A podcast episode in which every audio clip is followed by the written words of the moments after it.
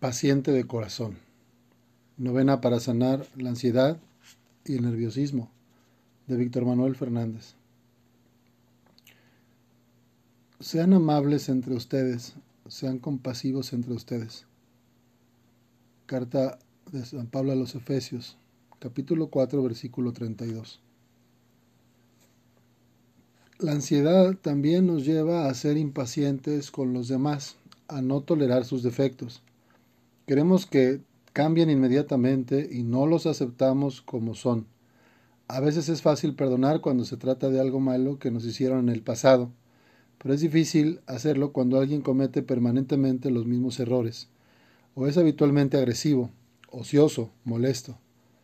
Cuando tenemos que convivir con alguien que tiene un defecto que no soportamos, tenemos que pedir al Señor que nos regale un poco de su paciencia, de manera que podamos convivir con esa persona y esperemos serenamente que con el tiempo pueda comenzar a cambiar.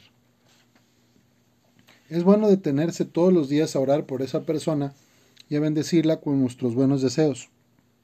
Pero al mismo tiempo tenemos que pedir la gracia de superar nuestra ansiedad, porque cuando nos obsesionamos para que la persona cambie de un día para otro, menos paciencia le tendremos, menos soportaremos sus errores. Los cambios de comportamiento dependen de profundos cambios interiores y a veces llevan muchos años. Normalmente se realizan con lentitud, con pequeños pasos. Las personas ansiosas no soportan eso y entonces viven disgustadas con los demás. Además, hay personas que comienzan a cambiar solo cuando se sienten aceptadas así como son, con todas sus virtudes y defectos cuando saben que alguien las ama y espera con cariño, sin ansiedad. Pero cuando sienten que alguien quiere dominarlos o imponerles un cambio inmediato, se resisten por dentro y deciden siendo seguir siendo así como son.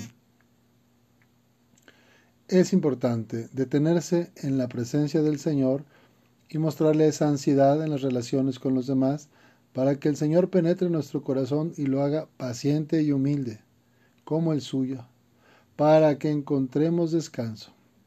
Jesús me ha tenido paciencia en muchas cosas, me ha esperado mucho, tiene paciencia con mis desconfianzas, mi orgullo, mi egoísmo, y también le tiene una paciencia infinita a esas personas que yo quiero cambiar inmediatamente.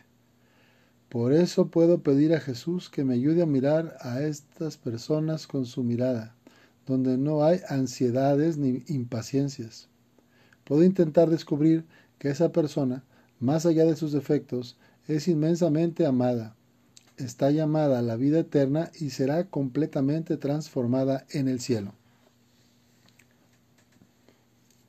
Oración. Ilumina mis ojos, Señor, para que pueda mirar a los demás con tu mirada, respetando sus tiempos. Dame la gracia de esperar sin angustias el tiempo de los demás, sin pretender imponerles mis deseos.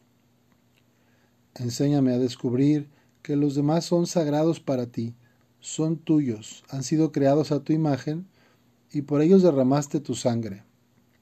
Yo no soy su rey ni su dueña. Sana mi impaciencia, Señor, y tómame como instrumento para ayudarlos a crecer.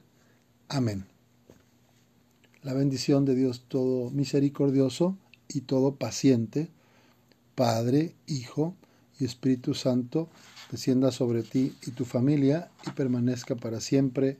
Amén.